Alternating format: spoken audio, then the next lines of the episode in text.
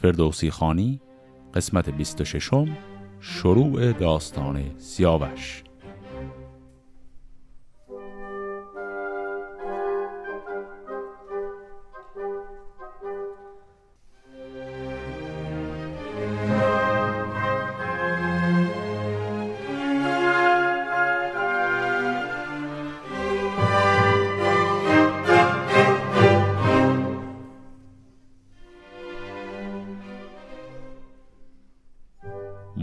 مقدمه داستان سیاوش اینطور شروع میشه. کنون ای سخنگوی بیدار مغز یکی داستانی بیارای نقص سخن چون برابر شود با خرد روان سراینده رامش برد. کسی را که اندیشه ناخش بود بدان ناخشی رای او گش بود. همی خیشتن را چلیپا کند به پیش خردمند رسوا کند. کلمه چلیپا یعنی همون صلیب. اما خیشتن را چلیپا کردن یک اصطلاح قدیمیه به معنای انگشت نمای خلق و بیابرو شدن. ولیکن نبیند که از آهوی خیش تو را روشن آید همی خوی خیش. اگر داد باید که آید به جای بیار آیزان پس به دانان مای. چو دانا پسندد پسندیده شد. به جوی تو در آب چون دیده شد. به گفتار دانا کنون بازگرد. نگر تا چه گوید سراینده مرد؟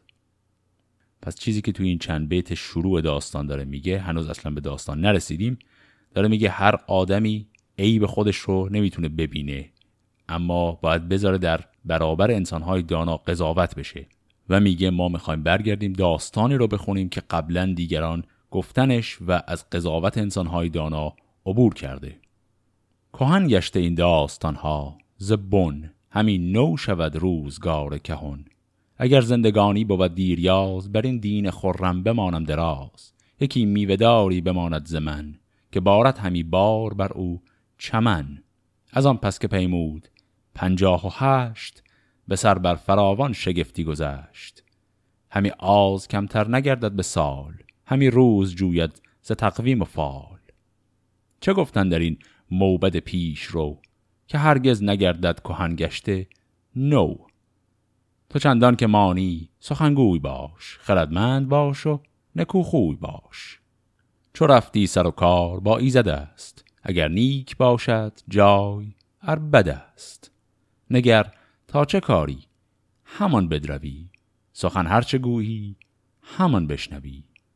درشتی ز کس نشنود نرم گوی جز از نیکویی در زمان مجوی پس در این ابیات که فردوسی برای مقدمه داستان گفت داره در حقیقت شرح حال خودش و نگاه خودش نسبت به سرودن این کتاب رو میگه. حرفهایی که زد از حیث محتوا برای ما چندان جدید نبود. اینها دیدگاهی بود که فردوسی قبلا هم جاهای دیگه این رو مطرح کرده بود که این کارش یعنی سرودن شاهنامه یک کاشتن درخت پرمیوهیه که بعد از مرگش قراره به جا بمونه. تنها نکته که اینجا بود این بود که فردوسی ذکری کرد از سن خودش موقع سرودن این بخش از داستان. گفت که 58 سالش تموم شده. اما حالا بریم سراغ خود داستان. چون گفت موبد که یک روز توس بدانگه که خیزت خروش خروس خود و و گودرز و چندی سوار برفتند شاد از در شهریار. به نخچیر گوران به دشت دقوی همان باز آیوزان نخچیر جوی. پس توس و گیو میرن برای شکار به یک جایی به نام دشت دقوی. بدان جایگه ترک نزدیک بود زمینش ز خرگاه تاریک بود یکی بیشه پیشندر آمد ز دور به نزدیک مرز سواران تور. همی ران در پیش با توس گیو پسندر پرستنده ای چند نیو. به بیشه یکی خوب رخ یافتند پر از خنده لب هر دو بشتافتند. اینجا منظور از خوب رخ یک زن خوشچهره ایه پس اینا رفته بودند شکار در یک نخچیرگاهی نزدیک مرز توران و اونجا یه دفعه وسط این دشت شکار یک دختری رو می‌بینند. به دیدار او در زمانه نبود. ز خوبی بر او بر بهانه نبود. بدو گفت توس ای فریبند ماه تو را سوی این بیشه کن مود راه. چون این داد پاسخ که ما را پدر بزد دوش و بگذاشتم بوم و بر. شب تیره مست آمد از دشت سور. همان چون مرادید جوشان ز دور. یکی خنجری آبگون برکشید. همی خواست از تن سرم را برید. پس این دختر خانم در حقیقت قربانی خشونت خانگی بوده به اصطلاح امروزیش و پدرش شب هنگام در حالت مستی آمده و اینها از دستش فرار کردن بپرسید از او پهلوان از نژاد. بر او سر به سر سرفبان کرد یاد بدو گفت من خیش کرسیوزم به شاه آفریدون کشد پروزم. این شخصیت کرسیوز که در بعضی از متون گرسیوز هم نوشته میشه این شخصیت خیلی مهمیه در داستان سیاوش و اینجا برای اولین بار معرفی شد. کرسیوز برادر افراسیاب هست. و این کلمه پروز هم که در این بیت گفت پروز به هاشی دوزی های جامعه های شاهانه می‌گفتند. کنایه است از قوم و خیش یعنی گفت به شاه ها فریدون کشد پروزم یعنی که من از نظر نسبی به خاندان فریدونی ها می‌رسم. خب این دختر که این رو گفت اونها ازش سال بعدی رو می‌پرسن. پیاده به دو گفت چون آمدی که بی باره و رهنمون آمدی؟ چون این داد پاسخ که اسبم بماند. ز سستی مرا بر زمین برنشاند. بی اندازه زر و گوهر داشتم به سربر یکی تاج زر داشتم. بدان روی بالاز من بستدند نیام یکی تیغ بر من زدند. چو هوشیار گردد پدر بی گمان سواران فرستد پس من دمان. بیاید همان تازنان مادرم نخواهد که از این جاگه بگذرم. دل پهلوانان بر او گرم گشت. سر توس نوزر بیازرم گشت. چون این گفت که این ترک من یافتم ز پیش سپه تیز بشتافتم. بدو گفت گیف ای سپهدار شاه نبا من برابر بودی بی سپاه. همان توس نوزر بدان بستهید کجا پیش اسب من آنجا رسید. بدو گفت گیف این سخن خود مگوی که من تاختم پیش نخجیر جوی. ز بهر پرستنده گرمگوی نگردد جوان مرد پرخاش جوی. پس اتفاقی که اینجا داره میفته اینه که وقتی این دختر خانمی که وسط همین دشتی و تنها پیداش کردن میگه که آدم با اصل و نسبیه و از یک خاندان شاهی اومده هر دوی اینها طمع طلب این دختر رو برشون میداره و هر دو دارن با هم دعوا می‌کنن که من اول پیداش کردم. اون یکی میگه نه من اول پیداش کردم. میانشان چنان داوری شد دراز میانجی بی آمده که سرفراز که این را بر شاه ایران برید بر آن کونهت هر دو فرمان برید. پس برای میانجیگری میرن سراغ شاه ایران. دیگه حالا بدترین کار ممکنه هم می‌کنن. بدترین آدم کل این داستان شاه ایرانه. اینا هم برای میانجیگری میرن پیش اون. نگشتند هر دوز گفتار اوی بر شاه ایران نهادند روی. چو کاووس روی کنیزک بدید بخندید و لب را به دندان گزید. به هر دو سپهبد چنین گفت شاه که کوتاه شد بر شما رنج راه بر این داستان بگذرانیم روز که خورشید گیرند گردان به یوز. گوز نست اگر آهوی دلبر است. شکاری چنین از در مهتر است. پس در حقیقت که کاوس ادعا می‌کنه که این شکار شما کنایه از همین دختری که پیدا کردید این لایق مقام شاهه یعنی می‌خواد برای خودش ورش داره. بدو گفت خسرو نژاد تو چیست که چهرت همانند چهره پریست؟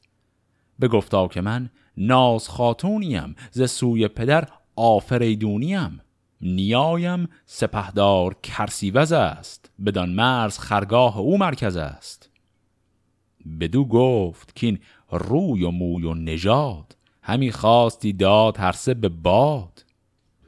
به مشکوی زرین من بایدت سر ماه رویان کنم شایدت.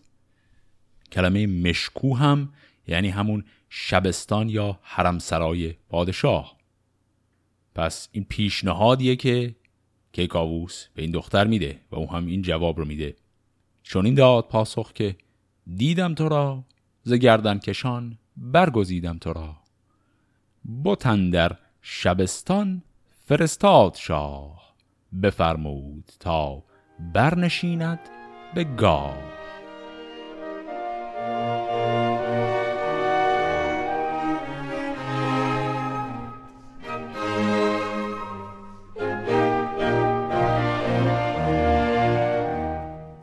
پس این ماجرای عجیب پیدا کردن یک دختری بود که از نژاد بزرگان توران بود و همینطوری وسط دشت اینها خیلی اتفاقی پیداش می‌کنن و به صف همسران کیکاووس میپیونده. بسی بر نیامد بر این روزگار که رنگ اندر آمد به خرم بهار. بگفتند با شاه کاووس کی که برخوردی از ماه فرخنده پی. یکی کودکی فرخ آمد پدید. کنون تخت بر ابر باید کشید. جدا گشت از او کودکی چون پری به چهره به سان بت آذری. پس از اون زن یک پسری به دنیا میاد. جهان گشت از آن خورد پر گفت گوی که از آن گونه نشنید کس روی و موی. جهاندار نامش سیاوخش کرد بر او چرخ گردنده را بخش کرد. این اصطلاح چرخ گردنده را بخش کردن هم یعنی طالع بینی او رو جستجو کردن و خوندن. حالا ببینیم در طالع این پسری که تازه به دنیا آمده چی بوده. از آن کو شمار سپهر بلند بدانست و نیک و بد و چون و چند ستاره بر آن کودک آشفته دید. غمی گشت چون بخت او خفته دید. بدید از بد و نیک آزار اوی. به یزدان پناهید از کار اوی. پس این پسری که نامش رو کردند سیاوخش همون بد و تولد طالعش رو دیدن و دیدن طالع بسیار شومی هم داره. چون این تا آمد بر این روزگار تهمتن بیامد بر شهریار. بدو گفت که این کودک شیرفش مرا پرورانید باید به کش چو دارندگان تو را مایه نیست مرو را بگیتی چو من دایه نیست. پس رستم به کیکاووس میگه تو و تمام افراد خانواده تو شما به قدر کافی صلاحیت بزرگ کردن این بچه را ندارید. اینو بده من بزرگش کنم. بسی مهتر اندیشه کردن در آن. نیامد همی بر دلش بر گران. به رستم سپردش دل و دیده را. جهانجوی گرد پسندیده را. تهمتن ببردش به زاولستان. نشستنگهش ساخت. در گلستان. سواری و تیر و کمان و کمند انان و رکیب و چه و چون و چند. نشستنگه مجلس و میگسار همان باز و شاهین و یوز شکار. ز داد و ز بیداد و تخت و کلاه سخن گفتن و رزم و راندن سپاه. هنرها بیاموختش سر به سر. بسی رنج برداشت و آمد به بر. سیاوش چنان شد که اندر جهان همانند او کس نبود از مهان. چو یک چند بگذشت و گشت و بلند سوی گردن شیر شد با کمند. چون گفت با رستم سرفراز که آمد به دیدار شاهم نیاز. بسی رنج بردی و تن سوختی هنرهای شاهانم آموختی. پدر باید اکنون که بیند ز من هنرها از آموزش پیلتن. پس سیاوش رو رستم بزرگ می‌کنه. الان سالها گذشته سیاوش تمام این هنرهایی که فردوسی فهرست کرد همه اینها رو از رستم یاد می‌گیره و الان میگه الان وقتشه که من برگردم به کاخ پدرم.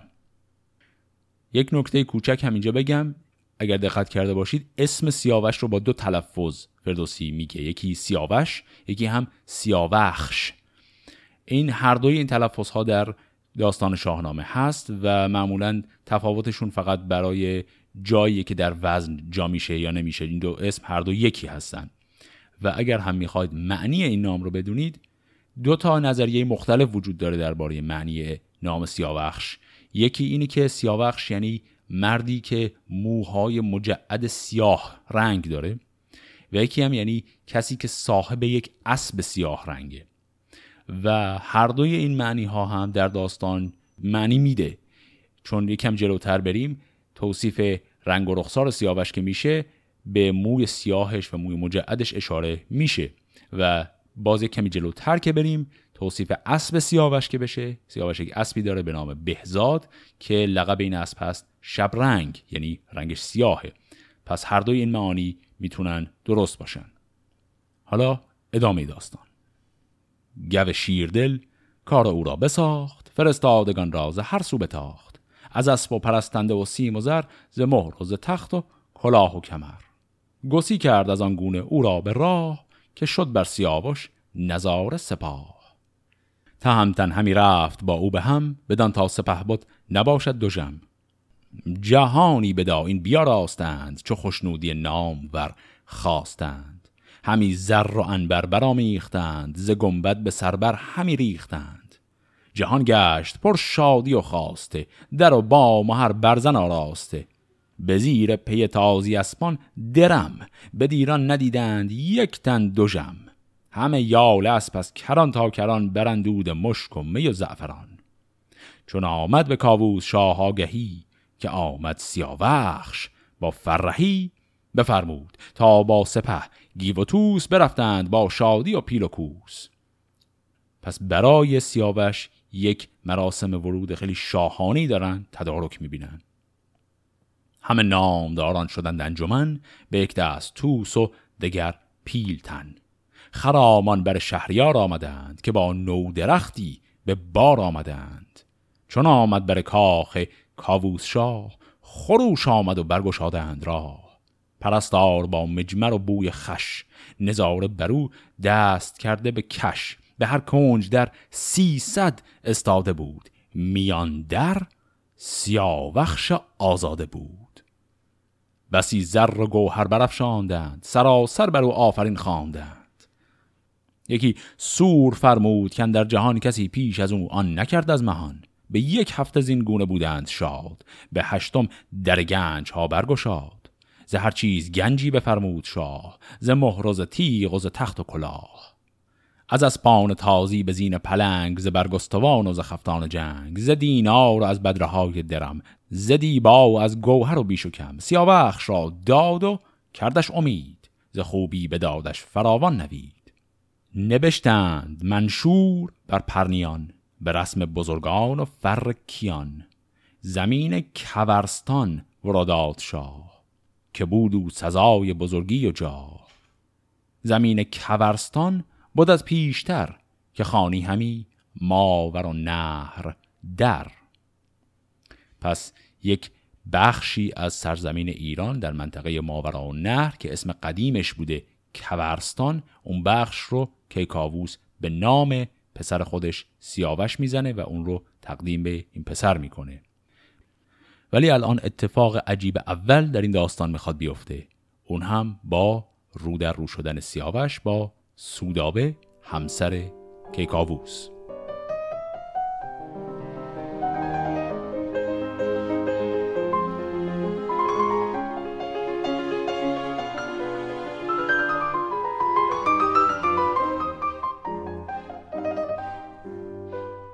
چو سودابه روی سیاوش بدید پرندیشه گشت و دلش بردمید. چنان شد که گفتی تراز نخ است وگر پیش آتش نهاده یخ است این کلمه تراز نخ یعنی مثل نخ باریکه یعنی انقدر عاشق و شیفته سیاوش شده بود در همون نگاه اول که اصلا انگار داشت از دست می‌رفت. کسی را فرستاد نزدیک اوی که پنهان سیاوخش رد را بگوی. که اندر شبستان شاه جهان نباشد شگفت ار شوی ناگهان. پس سودابه یک پیغام پنهانی میفرسته از طریق یک نفر به سیاوش که ایرادی نداره اگر سرتو بندازی پایین بیای تو شبستان شاه. و سیاوش این پاسخ رو میده. بدو گفت مرد شبستان نیم مجویم که با بند و دستان نیم. دگر روز شبگیر سودابه رفت بر شاه ایران خرامید و تفت. بدو گفت که شهریار سپاه که چون تو ندیده است خورشید ما نه در زمین کس چو فرزند تو جهان شاد بادا به پیوند تو. فرستش به سوی شبستان خیش بر خواهران و فقستان خیش فقستان هم یک کلمه در معنی لغوی یعنی بتخانه اما در معنای مجازی یعنی همون حرمسرا. همه روی پوشیدگان را ز مهر پر از خون دل است و پر از آب چهر. نمازش بریم و نسار آوریم درخت پرستش به بار آوریم. سپه بود سیاوخش را خواند و گفت که خون و پی و مهر نتوان نهفت. پس پرده من تو را خواهر است و سوداوه چون مهربان مادر است. تو را پاکی از دان چنان آفرید که مهر آورد بر تو حرکت بدید. به ویژه که پیوسته خون بود چون از دور بیند تو را چون بود. پس پرده پوشیدگان را ببین زمانی بمان تا کنند آفرین. خب چون این حرفی از فقط یک آدمی مثل کیکاووس با عقل ناقصش برمیاد. پس سوداوه رفت به کیکاووس گفت که ما همه زنان تو و دختران کل خانواده شاهی همه دوست داریم سیاوش رو ببینیم و ادای احترام کنیم بهش. و کیکاووس هم گفت بله اینم خیلی کار خوبیه چرا که نه. بسا متوجه نشد که این خیلی چیز عجیبیه. سیاوش چو بشنید گفتار شاه همی کرد خیره به در نگاه. زمانی همی با دل اندیشه کرد بکوشی تا دل بشوید ز گمانی چنان برد کورا پدر پژوهد همی تا چه دارد به سر. که بسیار دان است و چیر زبان هوشیوار و بینادل و بدگمان. اگر من شوم در شبستان اوی ز سوداوه یابم بسی گفتگوی. پس سیاوش که خب با این پدر بزرگ نشده به همین دلیل حماقت هایی که کاووس رو درست نمی‌شناسه به خیال خودش فکر کرده این یک آزمونه. فکر کرده کیکاووس داره آزمایشش می‌کنه ببینه اینجا چی جواب میده. کاملا مطمئنه که کیکاووس واقعا همچین خواسته ازش نداره. سیاوش چنین داد پاسخ که شاه مرا داد فرمان و تخت و کلاه از آنجا آگه به بلند برایت کند خاک را ارجمند. چو تو شاه ننهاد بر سر کلاه به خوی و به دانش به داین و راه. مرا موبدان ساز با بخردان بزرگان و کار آزمود ردان. وگر نیزه و گرز و تیر و کمان که چون پیچم در صف بد گمان. وگر تخت شاهان و آین بار وگر بزم و رود و می و میگسار چه آموزه من در شبستان شاه به دانش زنان که نمایند راه. گریدون که فرمان شاه این بود بر آین او رفتن آین بود. پس جوابی که سیاوش میده اینی که من به عنوان شاهزاده خیلی چیزها باید یاد بگیرم. می‌خوای من رو بفرست پیش موبدان پیش بزرگان سپاه پیش کسانی که رزم یاد بدن. تمام اینجاها من حاضرم برم اما برم شبستان که چی یاد بگیرم؟ این به خیال خودش تو ذهن خودش داره جواب آزمون کیکاووس رو میده در حالی که آزمونی در کار نیست. کیکاووس واقعا از اینو ازش خواسته و اون این جواب رو بهش میده. بدو گفت شاه ای پسر شاد باش. همیشه خرد را تو بنیاد باش. مدار هیچ اندیشه بد به دل. همه شادی آرای و از غم گسل. سیاوش چنین گفت که از بامداد بیایم کنم هرچه او کرد یاد. یکی مرد بود نام او هرز بد. ز دود دل و دور گشته ز بد. که بتخانه را هیچ نگذاشتی کلید در پرده او داشتی. پس یک فردی هست به نام هرزبد اون مرد مسئول شبستان پادشاهه. سپهدار ایران به فرزانه گفت که چون برکشد هور تیغ از نهفت ز پیش سیاوش همی رو به هوش نگر تا چه فرماید؟ آن را بکوش. به سودا فرمای تا پیش اوی نسار آورد گوهر و مشک و بوی. پرستندگان نیز با خواهران زبرجد فشانند با زعفران. پس شاه به این آقای هرزبد که مسئول شبستان و حرمسرا بود دستور داد که آماده کن اونجا رو برای حضور سیاوش می‌خواد دیداری کنه با زنان کاخ. چو خورشید سر برزد از کوهسار سیاوش بیامد بر شهریار. بر او آفرین کرد و بردش نما سخن گفت با او سپه بود به راز. چو پرداخته شد هرز بد را بخواند. سخنهای بایسته چندی براند. سیاوخش را گفت با او برو بیارای دلها به دیدار نو. چو برداشت پرده ز در هرز بد سیاوش همی بود لرزان ز بد. شبستان همه پیش باز آمدند پر از شادی و بزم ساز آمدند. درم زیر پایش همی ریختند عقیق و زبرجد برامیختند. می و رود آواز رامشگران همه بر سران افسران گران. شبستان بهشتی بود آراسته پر از خوب رویان و پر خواسته سیاوش چو به میان ایوان رسید یکی تخت زرین رخشنده دید. بر او برز پیروزه کرده نگار به دیبا بیاراسته شاهوار. بر آن تخت سوداوه ماهروی به سان بهشتی پر از رنگ و بوی. یکی تاج بر سر نهاد بلند فرو هشته تا پای مشکین کمند. سیاوش چون از پیش پرده برفت فرود آمد از تخت سوداوه تفت. بیامد خرامان و بردش نماز. به بر در گرفتش زمانی دراز. همی چشم رویش ببوسید دیر. نیامد ز دیدار آن شاه سیر. همی گفت صد ره ز سپاس. نیایش کنم روز و شب هر سپاس. که کس را بسان تو فرزند نیست. همان شاه را نیز پیوند نیست. سیاوش بدانست کان مهر چیست چنان دوستی نزره ایزدی است. به نزدیک خواهر خرامید زود که آنجا کار ناساز بود. بر او خواهران آفرین خواندند و کرسی زرینش بنشاندند. منظور از خواهرها هم اینجا دختران کیکاووسه چون اونها میشن خواهران ناتنی سیاوش. چو با خواهران بود زمانی دراز خرامان بیامد سوی تخت باز. شبستان همه شد پر از گفتگوی که اینت سر و تاج فرهنگ جوی. تو گویی به مردم نماند همی روانش خرد برفشاند همی.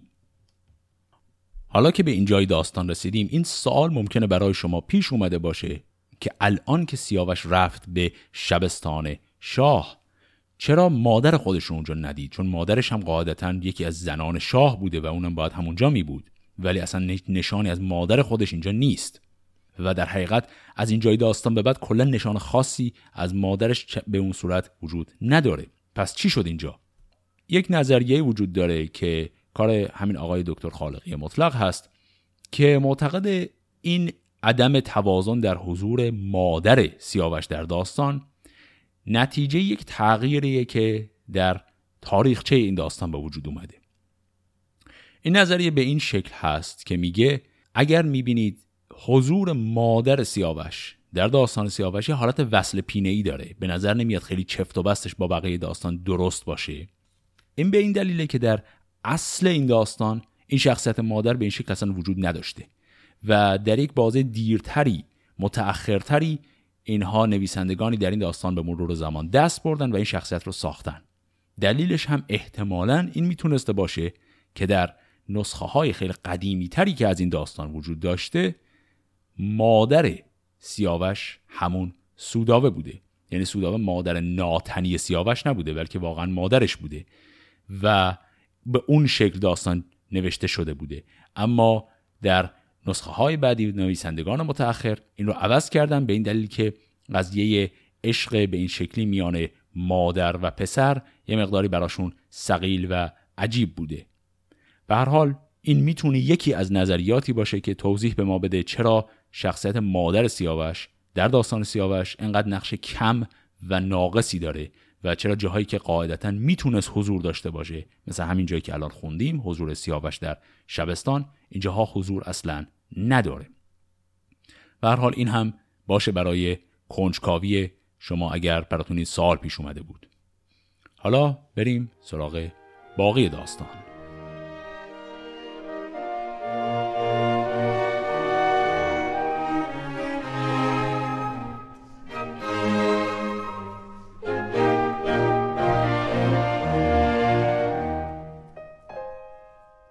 سیاوخش پیش پدر شد. بگفت که دیدم به پرده سرای نهافت همه نیکویی در جهان بهر توست. زده از دان بهانه نباید جست. ز جم و فریدون و هوشنگ شاه فزونی به گنج و به شمشیر و گاه. ز گفتار او شاد شد شهریار. بیا راست ایوان چو خرم بهار. می و بربت و نای برساختند. دل از بودنی ها بپرداختند. چو شب گشت گردان و شد روز تار شدن در شبستان شه نامدار. پژوهید و سوداور را شاه گفت که این رازت از من نباید نهفت. ز فرهنگ و رای سیاوش بگوی ز دیدار و گفتار و بالای اوی. پسند تو آمد خردمند هست از آواز دور ار ز دیدن به هست بدو گفت سوداوه همتای شاه ندیده است برگاه خورشید و ماه. چو فرزند تو کیست اندر جهان؟ چرا گفت باید سخن در نهان؟ بدو گفت شاه او به مردی رسد نباید که بیند ورا چشم بد. بدو گفت سودابه گر گفت من پذیرد شود رای او جفت من. که از تخم خیشش یکی زندهد نه از نامداران برزندهد که فرزند باشد ورا در جهان به دیدار او در میان مهان. مرا دخترانند مانند تو ز تخم تو و پاک پیوند تو. گر از تخم کی آرش و کی پشین بخواهد ز شادی کنند آفرین. پس در اینجا که کاووس میره به شبستان از همسر خودش سوداوه می‌خواد بگه که سیاوش رو چطور دیدی؟ و اون هم میگه بهترین آدمی بود که تا حالا دیدم و بعد هم یک پیشنهادی داره. پیشنهادش اینه که سیاوش که چنین انسان با کمالاتی هست بیا بهش از غیر زن نده. و یکی از دختران خودت یعنی خواهران ناتنی سیاوش رو به عقدش در بیار تا این در خاندان خودت بمونه. و بعد هم یک نکته میگه میگه اگر دختران برادران تو یعنی کیارش و کیپشین که در داستان نقش زیادی هم البته تا حالا نداشتن اگر دختران این رو بخواد اونها از خداشونه. و حالا که کاووس هم این پاسخ رو میده. بدو گفت کین خود به کام من است. بزرگی به فرجام نام من است. در حقیقت اینجا سوداوه به این شکل کلکش رو میقبولونه به کیکاووس که از کینه و حالت حس رقابتی که کیکاووس با برادران خودش داره سوء استفاده می‌کنه. اسم این دوتا برادر رو میاره وسط میگه اگر تو از دختران خودت بهش ندی میره دختران اونها رو می‌گیره ها. و کیکاووس هم خیلی راحت میپذیره. سیاوش به شبگیر شد نزد شاه. همی آفرین خواند بر تاج و گاه. پدر با پسر راز گفتن گرفت ز بیگان مردم نهفتن گرفت. همی گفت با کردگار جهان یکی آرزو دارم من در نهان که ماند ز تو نام تو یادگار ز پشت تو آید یکی شهریار. چنان که از تو من گشتم تازه روی تو دلبر گشایی به دیدار اوی. چون این آمد از اختر بخردان ز گفته ستاره شمر موبدان که از پشت تو شهریاری بود که اندر جهان یادگاری بود. کنون زین بزرگان یکی برگزین نگه کن پس پرده کی پشین. به خانه کیارش همان نیز هست زهر سو بیارای و بپساف دست. بدو گفت من شاه را بندم به فرمان و رایش سرف کندم هر آن کس که او برگزیند رواست جهاندار بر بندگان پادشاست. نباید که سوداوه این بشنود. دگرگونه گوید بدین نگرود. به سوداوه زینگونه گفتار نیست. مرا در شبستان تو کار نیست. پس اینجا یک جورایی کلک در کلک شده. از یک طرف کیکاووس دلش می‌خواد که یکی از دختران خود سوداوه رو به عقد پسرش در بیاره ولی داره گزینه ها رو جلوی پسرش می‌گذاره. میگه برادران من هم دخترانی دارن می‌خواد برو اونها رو هم نگاه کن. ولی ته دل خودش می‌خواد که این اتفاق نیفته. از اون طرف سیاوش این رو اصلا نمی‌دونه که کیکاووس در این نقشه همدستی داره می‌کنه با سوداوه. و فکر می‌کنه که کیکاووس این حرفا رو داره همینطوری می‌زنه. و جوابش اینه که من اگر خواستی به فرمان تو گوش میدم اما لطفا من رو توی شبستان خودت نفرست. و این پاسخ رو کیکاووس میده. ز گفته سیاوش بخندید شاه نه آگاه بود زابه در زیر کاه. گزین تو باید بدو گفت. زن. از او هیچ مندیش و از انجمن که گفتار او مهربانی بود. به جان تو بر پاسبانی بود. سیاوش ز گفتار او شاد شد. نهانش از اندیشه آزاد شد. به شاه جهان بر ستایش گرفت. نوان پیش تختش نیایش گرفت. نهانی ز سوداوه چارگر. همی بود پیچان و خست جگر. بدانست کان نیز گفتار اوست. همیزو بدرید بر تنش پوست. پس سیاوش حدس رو می‌زنه که کل اینها نقشه سوداوه است. بر این داستان نیز شب برگذشت سپهر از بر گوی تیره بگشت. نشست از بر تخت سوداوه شاد ز یاقوت و زر افسری برنهاد. همه دختران را بر خیش خواند بیاراست و بر تخت زرین نشاند. چون این گفت با هرز بد. ماه روی کزیدر برو با سیاوش. بگوی که باید که رنجه کنی پای خیش. نمایی مرا سرو بالای خیش. خرامان بیامد سیاوش برش. به دیدان نشست و سر و افسرش. به پیشش بتان نوآین به پای. تو گفتی بهشت است گاه و سرای. فرود آمد از تخت و شد پیش اوی. به گوهر بیاراسته روی و موی. سیاوخش بر تخت زرین نشست به پیشش به کش کرده سوداوه دست. بوتان را به شاه نوآین نمود که بودند چون گوهر نابسود. پس سوداوه سیاوش رو میاره به شبستان خودش مینشونتش روی تخت و تمام دختران خودش رو جلوش صف می‌کنه تا او انتخاب کنه. بدو گفت بنگر بدین تخت و گاه پرستنده چندین به زرین کله ها همه نارسیده بتان تراز که بسرشتشان ایزد از شرم و ناز. کسی کت خوشایت از ایشان بگوی نگه کن به بالا و دیدار اوی. سیاوخش چشمندکی برگماشت از ایشان یکی چشم از او بر نداشت. همی آن بدین این بدان گفت ماه نیارد بدین شاه کردن نگاه. برفتند هر یک سوی تخت خیش ژکان و شمارنده بر بخت خیش این کلمه ژکان هم یکی دوبار قبلا دیده بودیمش. یعنی کسی که زیر لب داره قرقر می‌کنه. یعنی اینها همه نگاه می‌کنن به سیاوش سیاوش شرمش میشه که اصلا به هیچ کدوم از اینها نگاه کنه اما اونها چشم بر نمیدارن و بعد همه میرن سر جای خودشون منتظرن ببینن سیاوش کیو می‌خواد انتخاب کنه. چون ایشان برفتند سوداوه گفت که چندین چه داری سخن در نهافت نگویی مرا تا نژاد تو چیست که بر چهره تو فر چهره پریست؟ هر آن کس که از دور بیند تو را شود بیهوش و برگزیند تو را. از این خوب رویان به چشم خرد نگه کن که با تو کن در خورد. سیاوش فرو ماند و پاسخ نداد. چون این آمدش بر دل پاک یاد که گر بر دل پاک شیون کنم بهاید که از دشمنان زن کنم.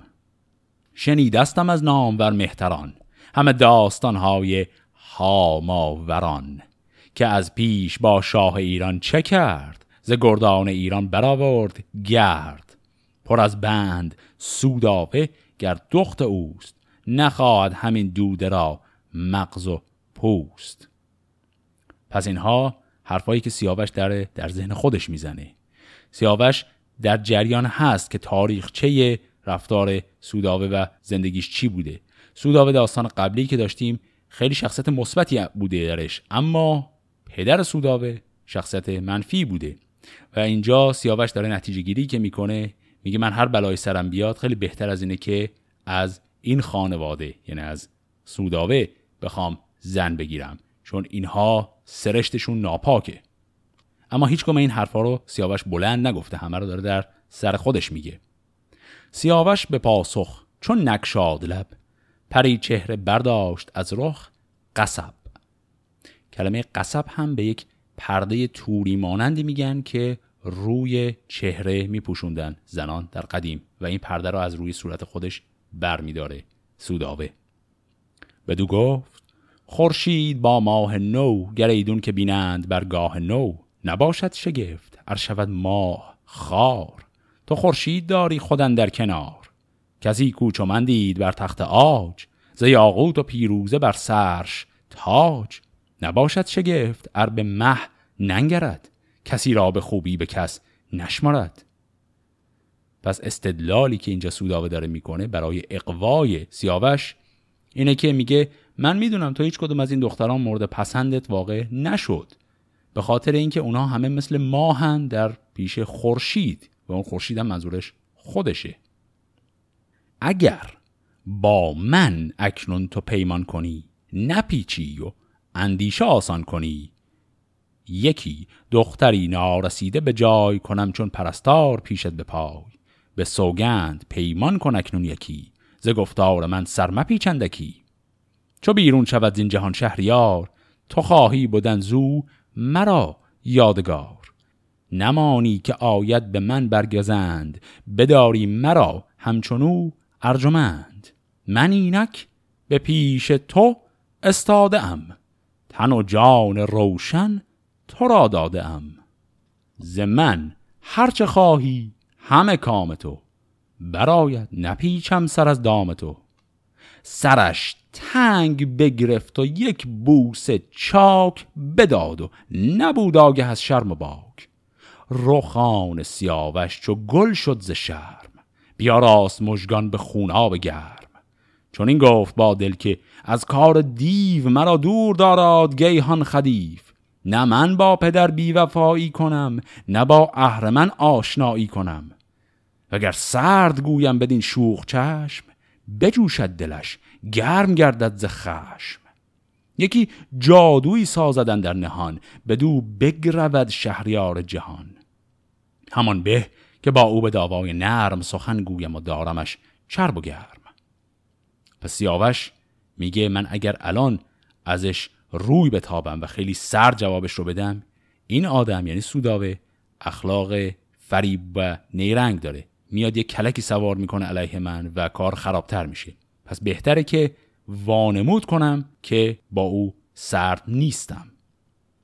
سیاوخش از آن پس به سوداوه گفت که در جهان خود را نیست جفت. نمانی مگر نیمه ماه را نشایی کسی را جز از شاه را. کنون دخترت بس که باشد مرا نباید جزو کس که باشد مرا. بر این باش و با شاه ایران بگوی نگه کن که پاسخ چه یابی از اوی. پس سیاوش میگه خیلی هم عالی من با یکی از دختران تو ازدواج می‌کنم. و دیگر که پرسیدی از چهر من بیامیخ جان تو با مهر من مرا آفریننده از فرخیش بپرورد و بنشاند در پرخیش تو این راز مکشای با کس مگوی. مرا جز نهفتن سخن نیست روی.